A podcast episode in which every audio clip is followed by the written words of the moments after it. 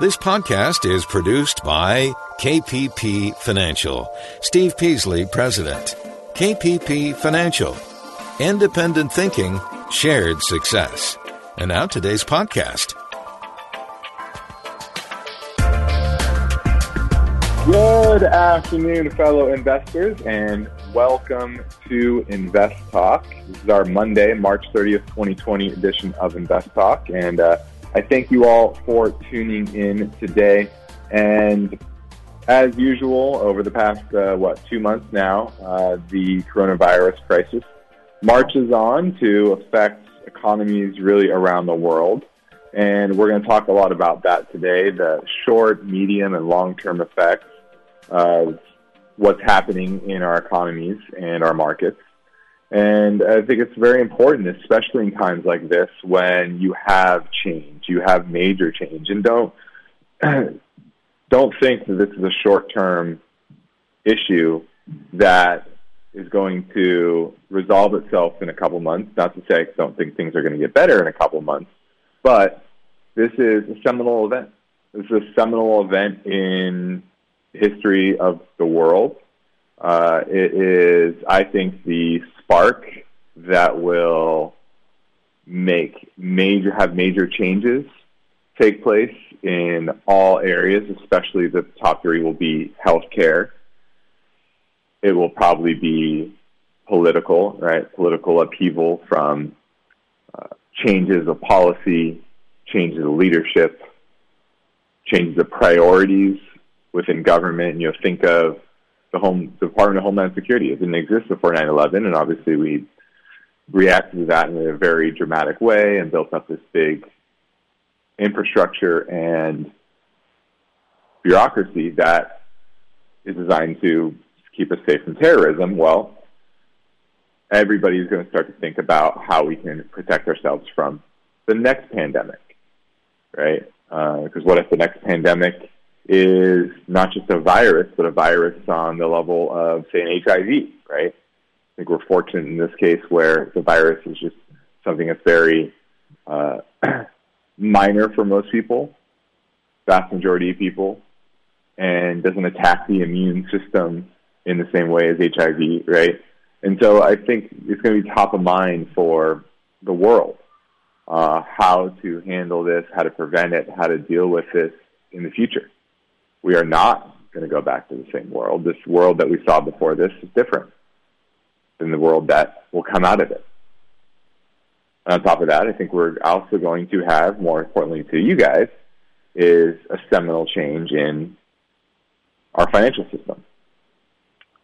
You know, it was always believed that you know, Keynesian economics, you know, is really about stimulating economic activity, uh, and central banks were the driving force of that upon every turn, right? And created a layer of debt upon debt upon debt, and that's how you got the economy going, right? If you lowered interest rates, stimulate people to borrow and spend, stimulate the value of asset prices, create the wealth effect, and get people moving again in the economy. Well, we have now seen an event that is no longer driven by borrowing rates at all. There's nothing you can do to combat the virus from a financial aspect.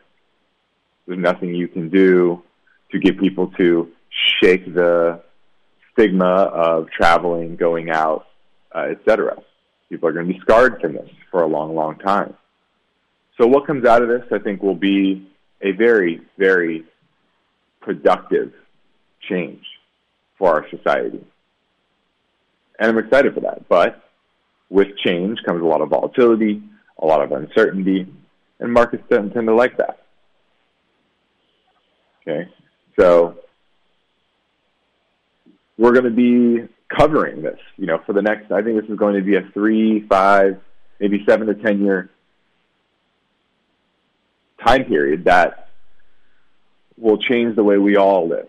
Um, there's a great book I think everyone should read. It. It's called The Fourth Turning. It was actually written in the 90s, uh, and it talks about generational shifts and changes. And you know, the last time we had this this change and shift in how the world works was post World War II, right? The Western world, liberal ideology, and that was what brought us out of World War II and kind of dominated the ideology of the world. Well, what's going to come next over the next, you know, say half dozen to a dozen years or so is going to be a new change on how we think about probably healthcare, finances, politics. And I think in a lot of ways it's a great thing. So I think there's a lot to be excited about, to be optimistic about. But you also have to be honest with yourself about the current system that we're in and how that's going to evolve into the next system and what areas are going to be hurt and others that may come out the other end in a much stronger position. Okay, so stay tuned for all that we're going to cover over over the next years. You know, this is really going to be a multi-year process, and there's going to be a lot of uncertainty, like I said, and hopefully we can bring you along and give you the unbiased guidance and the simple facts that the way we see it. So I'm Justin Klein. I hope you will call me in this hour to discuss whatever is on your mind. And your calls into our radio program and podcast help you become a better investor, help everyone become a better investor, and that's our goal. Now, one way Steve and I are able to do this is by implementing a philosophy of independent thinking and shared success. You know, the Bloomberg and CNBCs of the world, they're going to want the status quo.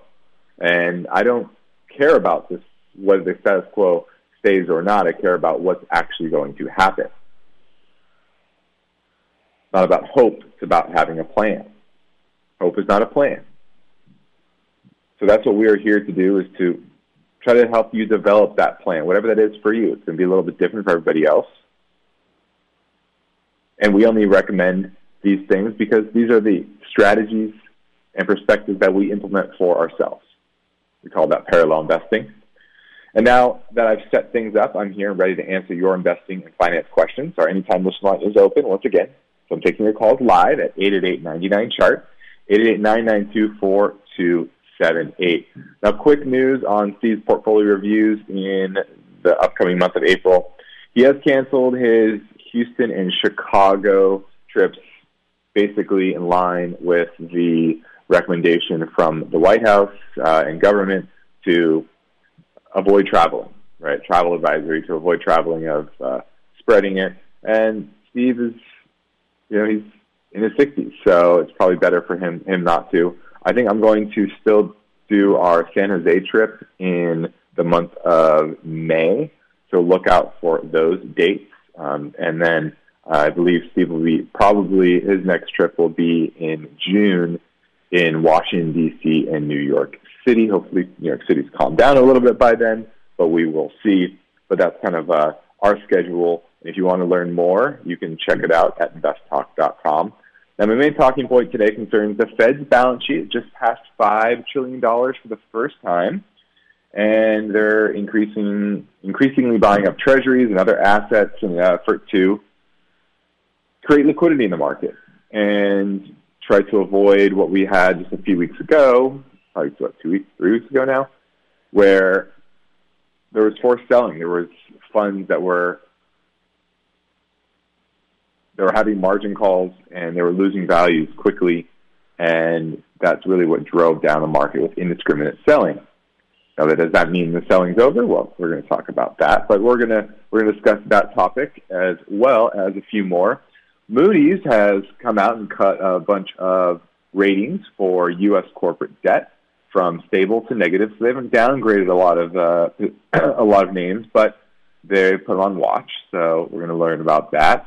Also, is it too late to de-risk your portfolio? I think a lot of people were caught what I consider offsides, right? Too much risk in their portfolio, not understanding the level of risk that they were taking and the types of companies that they were holding, the balance sheets, etc. So, is it too late to de-risk your portfolio? We're going to talk about kind of a roadmap for the market, and then also I want to talk about Mohamed El-Erian. He is, uh, I think he's one of my favorite commentators in the market, and we're going to discuss his takes and which ones I agree with, which ones maybe I don't. So you're listening to Invest Talk. I'm Justin Klein, and let me take a moment to update our regular listeners about our current technical audio issues. In simple terms, our high fidelity internet studio connection went down. We've worked on it this morning, and we think we're right there. We didn't fix it yet, so you're not hearing that high quality audio right now, but I think we should have a fix tomorrow morning. So stay with us, and in the meantime, Steve and I continue to call into the studio using our smartphone. So I realize it doesn't sound as great as we usually do, but please bear with us. With that said, I'm still here. I'm on duty. I'm ready to take your investment and finance questions now at 888 99 chart. With the recent events surrounding the coronavirus, now more than ever people are staying at home and getting away from their exercise routine. Gyms are closing, people are stuck inside, and tightness and stiffness are afflicting us all. This is the perfect time to focus on personal health and wellness, which is an industry on the rise. Recently, I have discovered this great product to reduce my pain and stiffness caused by sitting too long at my desk doing research. The product has 13 all natural ingredients and is sold in hundreds of doctors' offices, pharmacies, retail chains, gyms, and spas throughout the country. This muscle rub, made by Quanta, a publicly traded applied science company, has patented technology proven to supercharge key ingredients and make them perform five times more effectively within the human body. It is optimized to drastically reduce both pain and inflammation naturally. I know this sounds too good to be true, but they have the white paper to prove it.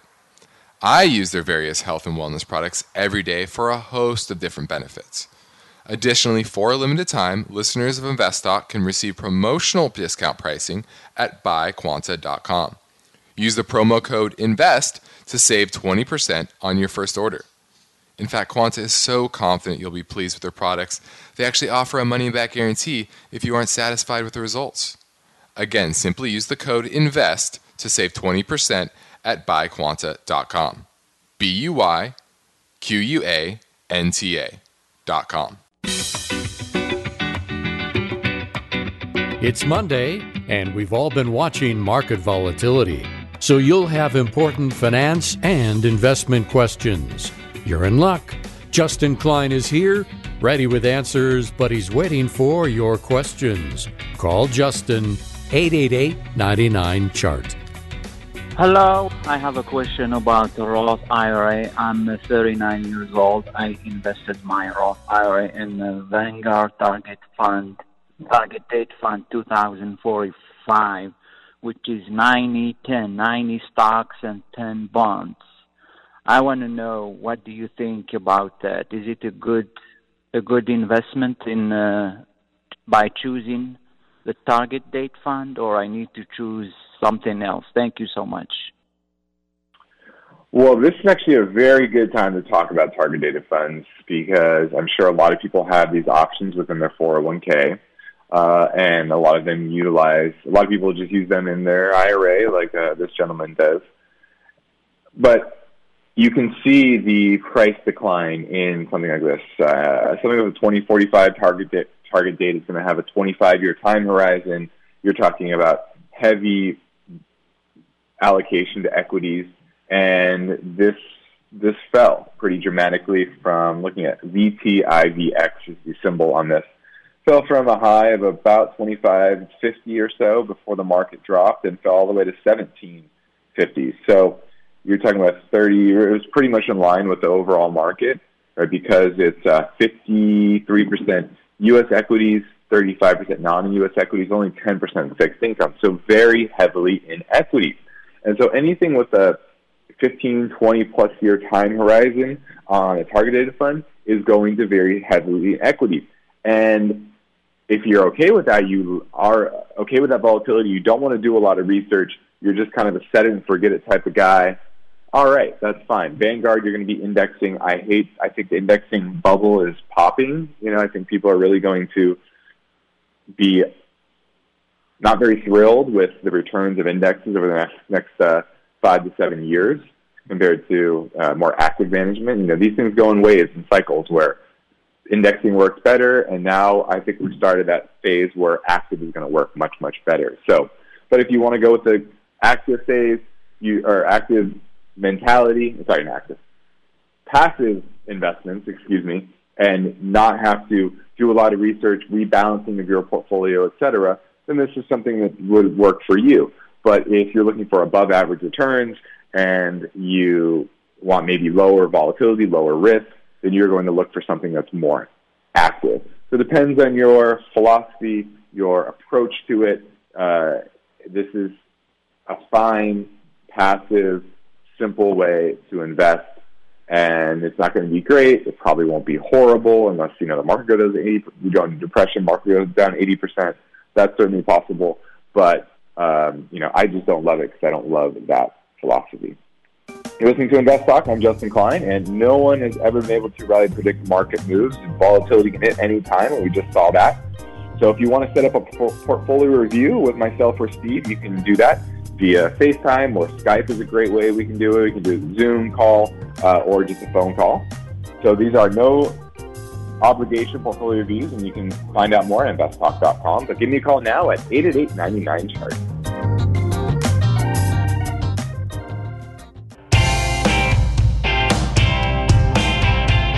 Invest Talk is made possible by KPP Financial, where Invest Talk hosts and KPP principals Steve Peasley and Justin client practice parallel investing. That means Steve and Justin's accounts participate with Klein investments at equal prices and percentages. You can learn more about parallel investing at investtalk.com. 8899 chart, 88992-4278. That's how you get through and ask your question live on today's show. Or if you're listening after hours, you can always leave a message and we will answer it on the next show. Now, my main talking point today concerns the story the Fed balance sheet just passed $5 trillion for the first time. And the central bank is greatly increasing the amount of treasuries and other assets, including mortgage backed securities and now corporate bonds for the first time. In fact, they're buying ETFs. And I think they eventually, one day uh, down the line, will probably get into buying equities as well. Uh, but this is an effort to keep markets and economies afloat during this, what Mohamed El-Erian would call is a sudden stop, right? Where it's an exogenous uh, shock that came out of nowhere. And to combat this, they have now increased their balance sheet to $5.3 trillion north of that. And this was as of Wednesday. So we're talking Monday now. And that's well above the peak, which was 4.52 trillion back in 2016. So just over the past week, they've increased their balance sheet by 12.4% in one week. They bought 255 billion in treasury securities, 19 billion in mortgage-backed securities, and they're going to start buying corporate bonds as well. They've increased uh, currency swaps. So remember the, the repo market? Well, swap is kind of like uh, where you can exchange other assets for dollars, right? Mainly in a currency swap would be another asset so that you can gain exposure where, you know, foreign, so say Europe. In Europe, you have the ECB. They can print euros, but they can't print dollars. Well, the Fed is doing a swap where they say, okay, you give me euros, we'll give you dollars for a short period of time. There's that swap, right? So that gives liquidity, dollar liquidity around the world, and there's a lot of demand for dollars because there's a lot of dollar denominated debt, right? In order to make debt payments in dollars, you need dollars. And that's one of the big reasons why a strong dollar is a headwind for the economy because it becomes mm, the global economy at least, it becomes a lot harder to service those dollar denominated debts in foreign countries when you can't print dollars. Only the Fed can print dollars, right? Which they've been doing at a very fa- fast rate over the past couple of weeks. Now they've pivoted to unlimited QE, and they're likely to double the size of their balance sheet over the balance of the year. And originally they had a limit on it, but they said unlimited QE. Now Wall Street is expecting balance sheets to hit over $10 trillion this year. and that slowdown, that that growth does not look like it's going to slow down probably anytime soon. Always the big worry is okay, this is going to cause inflation, and I think that's certainly a, a, possibility, but I don't think it's the likely outcome. But that doesn't mean that gold is not a great asset because gold typically rises based on real interest rates. And when interest rates are pegged at zero, basically, any level of inflation makes gold attractive because the real rates are negative. So is an environment where gold is, I think, ready to rocket ship higher. It's just a matter of, I think, time. I mean, you've seen the stability in gold. You had a little sell-off a couple weeks ago because Russia needed some liquidity because they're in a fight with Saudi Arabia with market share, and they've been they've been buying a lot of gold lately. Over the past ten years or so, they've been stockpiling gold, and they need a little bit more dollar liquidity, and so they they sold off some of their gold for that, as well as a lot of portfolios had some gold positions that they had to sell because the other parts of their portfolio were really getting decimated, right? Margin calls. And so gold had a hit for that. But it's definitely a time where it's time to shine for gold, pun intended, right? It's the perfect environment. You have economic uncertainty. You have central bank money printing, mainly out of the Federal Reserve, to assist the global economy. And that is why you are seeing that consistent bid. It hasn't really broken out yet, but I think it's only a, really a matter of time. let's keep on moving here. The best way to do that was a fresh caller question that came in earlier at 888-99 chart. Oh, hi. I just wanted to know what your thoughts are on buying stock in American Express. My thought process is that uh, the company typically has uh, clients that have high credit scores, and during this uh, market right now, the clients holding American Express credit cards usually be able to pay back their incurring debt or even continue spending money. So I just wanted to know what you thought about that. Well, I, I would agree with you in the sense that it should perform better than most other credit card companies because of its clientele level. Uh, and you can see that in 2007, 2008, it had it still stayed relatively buoyant. Um, it outperformed most other credit card companies, but they've also been kind of become a little bit riskier in their lending, uh, and we're a little too early in the cycle. Uh, so I think eventually American Express is a great buy, but I think you're still 12, 18 months away from that. Thanks for the call. There's Invest Talk streaming live Monday through Friday in the 4 o'clock Pacific time hour, and you can also download our free condensed podcast over at investtalk.com.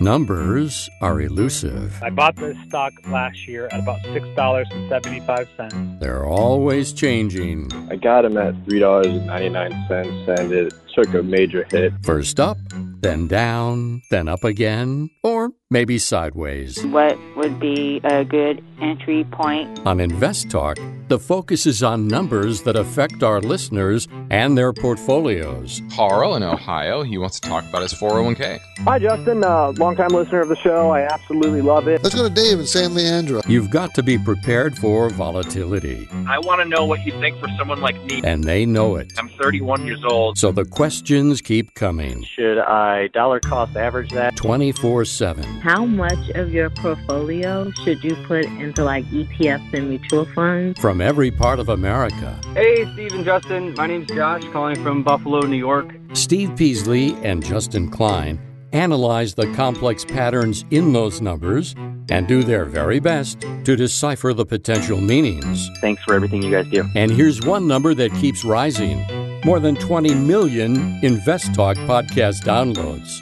And for that, Steve and Justin thank their loyal listeners. I find you guys to be pretty much entirely trustworthy. So I'm curious, how do you do that? Independent thinking, shared success. It's all about the numbers. InvestTalk.com. You are listening to Invest Talk. The health of your financial future may depend on the decisions you start making now in 2020. Justin Klein is here, ready to provide his unbiased investment guidance, and the phone lines are open 888 99 Chart.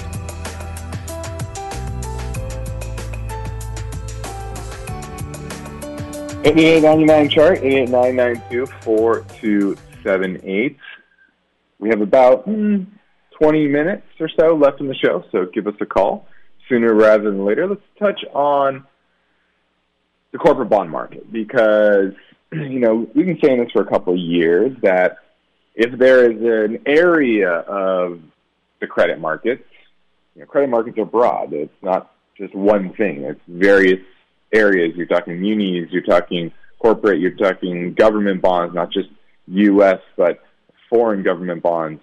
Uh, you're talking about uh, mortgage-backed securities. So many different little nooks and crannies of the credit markets. And back in 08, the credit market misallocation of capital was really focused in real estate. We know that for various reasons.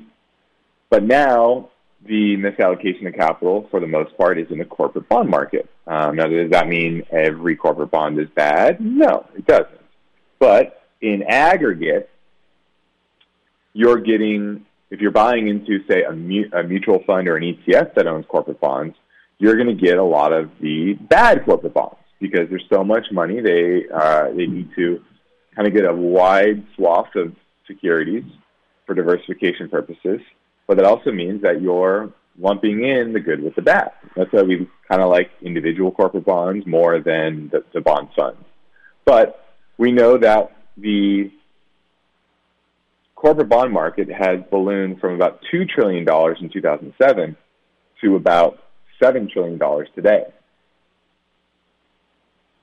In fact, the non-corporate, non sorry, non-financial corporate debt totaled 6.6 trillion at the end of last year. That's up 78% since the financial crisis. So it just shows you that it's not the banks that have been levering up. It's not like JP Morgan, Bank of America of the world have been issuing a ton of debt now. They've had a lot of help from Federal Reserve and uh, the systems that they set up to recapitalize the banks kind of in a stealth, consistent way. But that's another topic. Non-financial corporate debt totaled about 6.6 trillion since uh, at the end of 2019, like I said, up 78%. Now, Moody's just downgraded the whole area of corporate debt in general. And basically what they're saying, and you know, they're always late to the game. The credit rating agencies are always late to the game. Now, in this case, it's hard to blame them. I think everybody was kind of uh, caught off guard a little bit, right, to the severity and quickness of this downtrend. But they're warning that sectors most sensitive to consumer demand and sentiment will be hit hardest because of social distancing measures and obviously shutting down of businesses. Passenger airlines, lodging, cruise industry, autos, these are all areas that are certainly going to be hit. So they've revised down their growth for 2020 for the economy. Not something that should surprise anybody. And you know, they talk about the Fed coming in and buying assets, which will help, but the heavily indebted sectors will be still very vulnerable to bankruptcies. No matter how much the Fed goes in and buys secondary market securities, if investors are not willing to step up and roll those securities, right, and roll that debt, bankruptcies are inevitable. And Fed's purchases are going to be limited to investment grade corporates and what about junk, for example? Goldman Sachs estimates that $765 billion worth of investment and high yield bonds will experience downgrade ratings this year. So not a shock and something that will be should be continued to watch because this will be kind of the canary in the coal mine. Now, as you probably know, Steve and I do our very best to fit in as many caller questions as possible, so let's do that now. It came in earlier at our anytime listener line at 888-99-CHART.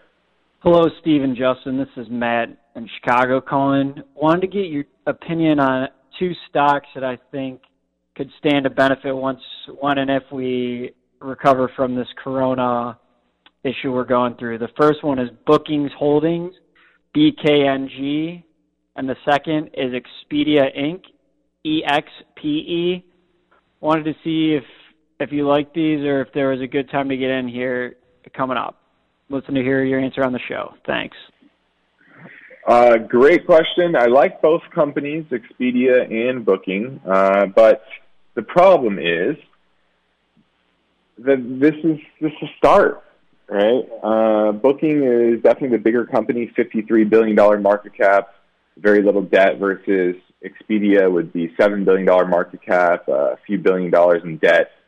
So the safer play is absolutely Booking. Uh, it's bigger, more revenue diversity far less debt, but much better balance sheet, right? And this is uh, something that I would would be buying eventually. I like booking as a business. I think they're a great, great business.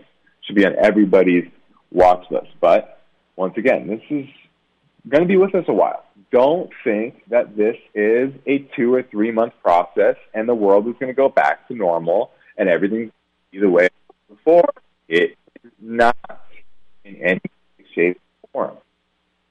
So to account for that, maybe at this level, be in that cruises. I think they're on frequency as they did before, staying at hotels, renting cars, all of these things. Uh, no, not to say 100% of them will be sitting at home, but most who are older, have underlying health conditions, they're going to be a lot more cautious about their travels. Not to mention the uh, underlying economic contraction that is going to continue to take place for many, many months. And therefore, this is a perfect example of two companies with good balance sheets, solid balance sheets, but in very cyclical areas of the economy, and the economy, part of the economy that's going to be directly hit by just the uniqueness of this pandemic. So both fine companies to have on your balance sheet, but this we're in inning probably two of this bear market. And once again, it's about pivoting to companies with very little debt, no debt, and non-cyclical businesses.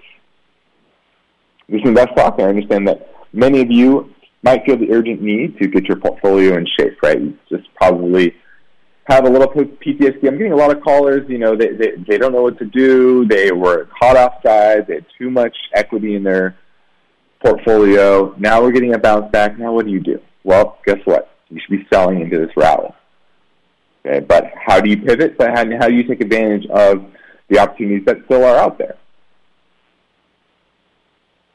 So you're not alone in this. At InvestTalk and KPP Financial, we want to help you reach your goal of financial freedom. So feel free to contact myself or Steve Peasley anytime at our Irvine, California offices. And now I'm taking your finance and investment questions live at 888-99-CHART. You are listening to Invest Talk. We have an important schedule change to announce. Due to the coronavirus, Steve Peasley has canceled his April trips to Houston and Chicago. However, Steve is making appointments for his no cost and no obligation portfolio reviews via telephone consultation or two way video Skype consultation. So you can reach out to Steve Peasley or Justin Klein now through investtalk.com. The phone lines are open. Steve and Justin welcome your questions. Call InvestTalk 888 99 Chart. Hi, this is a long-time listener from Minnesota. Love the show. Thank you guys for everything you do. I have a question on a stock I've been watching and wondering if this would be a good time to buy it and what you think of it. The stock is MLM, Martin Marietta, I believe. It's a company, I believe, in industrials and road surfacing and stuff like that. I figured it'd be a good stock through these tough times we're having because you always need highways and so forth. The price seems to be very good right now. The P is low, and so is the PEG. Doesn't pay much of a dividend, but I think the debt ratio is pretty good. I'm looking forward to hearing your opinion and thoughts on this stock, if this will be something worth buying and holding on to. Thank you. All right, looking at Martin Marietta Materials, and from the description, it looks like they one of the largest producers of construction aggregates, crushed stone, sand, and gravel. You know, I'm conflicted on this a little bit, and yes, you're going to need gravel. But when it comes to construction aggregates, construction is probably going through decline, especially in the commercial space, right? So I'm sh- I would like to see the diversity of their sales. Is it expand? How much does it expand into the building space versus just the sand and gravel space? And I would probably go back and use 2008-9 as a proxy for that. Their cash operations was peaked out in 2008 or 2008 for about 423 million dollars, and it fell in the nadir of the financial crisis to about 200 million dollars. So their cash from operations was cut in half. And my question is, how much of their business has pivoted since that time? Now we're at close to a billion dollars in cash from operations in the trailing 12 months. So their business has expanded pretty dramatically since then and what is the driver of that. Now they do have about 2.7 billion dollars in their uh, debt on their balance sheet, 11 billion dollar market cap, 4.7 billion in sales trailing 12 months, and positive free cash flow last quarter of about 200 million dollars. And I like that. I like. I think their balance sheet is pretty solid uh, based on those aggregate numbers, uh, and it's been a solid performer from a profit standpoint. Kind equity is not amazing, but high single digits, low teens, return invested capital, kind of mid single digits, mid to high single digits. It's okay. It's not fantastic. Uh, they've been issuing more shares the past decade, which I don't like that, and diluting shareholders. But you know, I give it kind of an okay. Uh, I'd have to read a little bit more. I don't know too much about this business, but definitely construction activity is going to hurt this business, and therefore, it's to me not at a level yet where it's a bargain to go buy it. Okay, um, I would need something probably around the look at the chart here. I would not buy this until uh, 150. 150 is probably that area. Now I guess we're 179, so not too far off. Uh, that's the first level, 150. But still, I don't love the fact that this is a business that shrank dramatically in the last financial crisis and will likely do that again. But the balance sheet is pretty solid. Now, the coronavirus situation is just about everyone spinning their wheels as they grapple with handling their portfolio, how to rebalance it. And naturally, this brings questions to mind. So let's get our voice bank question in again at 888 99 chart. Guys, Mark from San Diego, great show. Marathon Petroleum, M as in Mark, P as in professional, C as in corporation. Have a small position. Of course, this is right before the massive downturn of the market. So long term, hang or let it go. And as a side note, the uh, Costco guy told me that the run on the water at Costco is because little tiny shops were buying them to resell them at a higher price. Great show. Catch you on the broadcast. Thank you. Uh, Marathon Petroleum, MPC, clearly they're struggling in tons of oil, now in the teens for a barrel of oil, $15 billion market cap, and they have a lot of debt on their balance sheet, $28 billion of debt. Uh, it's not, yeah, I, I, I would let it go. Uh, if, uh, we're dabbling in the oil space, and we're sticking with the big guys. And they're, the marathon is big-ish They're big-ish, $31 billion in sales last quarter, so definitely not small, but definitely wouldn't be one of the my favorite names in the industry. Let's just say that. Uh, so, you know, better than a lot of those tiny shale plays with, that layer on a lot of debt. Uh, Marathon's going to be a lot more diversified, uh, but that dividend is likely going to be cut to sustain its debt level uh, and oil is like to be likely to be depressed for a little while now. Now, three, five years down the line, I think as long as they can stay in business, they can work through this. I think they'll be fine. Um, but if I'm looking to buy a name, definitely Marathon is probably in the middle of that list, not at the top of it. Let's touch quickly on what it means to de-risk your portfolio. And should you de-risk your portfolio? You know, like I said before, last break, that it's a lot of people have been caught off sides. And I get a lot of callers trying to figure out how to reposition their portfolio in a time where uncertainty is high. You have to focus on balance sheets and different things than you have for the last decade in order to find opportunities and to avoid the landmines because that's really what we're in right now where it's avoiding landmines. That's what's happened here. And you need to be more erring on the side of avoiding landmines than trying to hit grand slams. Okay so after the break we're going to talk about that how you should think about de-risking your portfolio and if you should. This is invest talk. I'm justin klein and we have one goal here each and every weekday, and this help you to achieve your own version of financial freedom. So our work continues after this break, so get your questions in now at 888-99-CHART.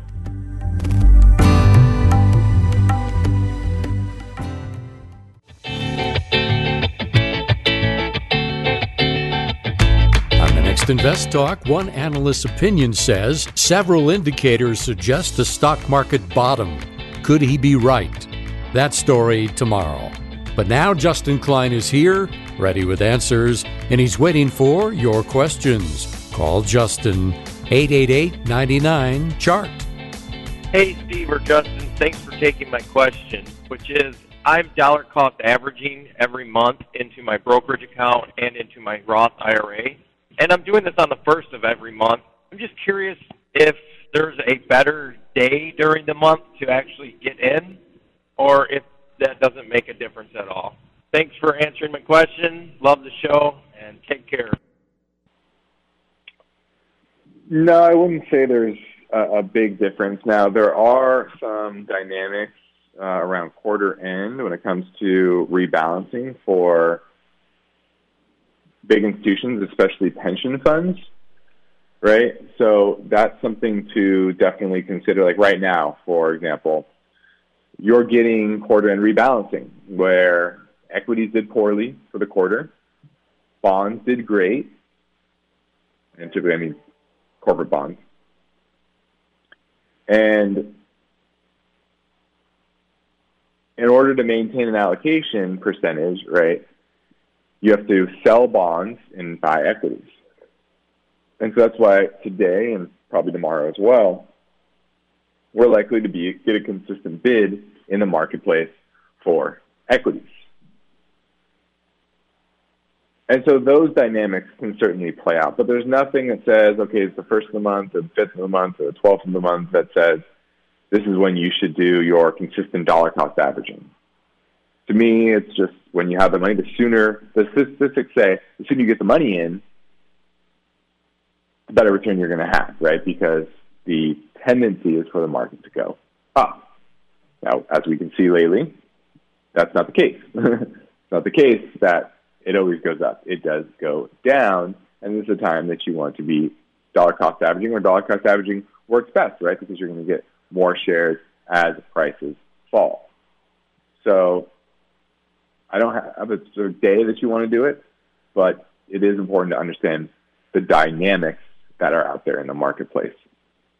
Now, I want to quickly touch before we close once again on, on kind of de-risking your portfolio and is it too late? And the first thing you have to consider is how soon do you need the money or how soon are you going to retire? I've had a few callers over the past, or a few, uh, yeah, callers, I guess, they aren't clients yet, call and just talk about that and trying to figure out, you know, should I sell? When should I sell? And a lot of them are getting hope, right? We're in this phase now. We were in the everything bubble before this. And now we're in the hope phase where everyone is just hopeful we're going to get back to normal. Not going to happen, people. We're not getting back to the highs, I mean, for many years. Many, many years. The level of those funds that we're leveraging up in order to execute on risk parity funds, private equity, hedge funds, etc. They some of them blew up, and a lot of them are not going to come back with the same type of strategy because it's a different market, right? The Fed put is gone. You have an exogenous shock that wasn't in their models, and now they have to account for that. On top of that, you have an economy that is rapidly decelerating, and even if you get back to a semblance of normalcy, will still be shrinking year over year. So, utilize this rally to de-risk your portfolio. Now, how aggressively you should de-risk your portfolio, it's really up to you, your risk tolerance, your time horizon. You know, if it's less than 10 years, probably less than 12 years, you probably want to be on the side of more de-risking. And de-risking can take different forms. It doesn't mean selling stocks and go to cash.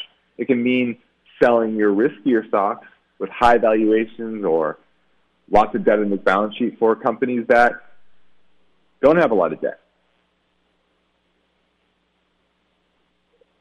that aren't cyclical.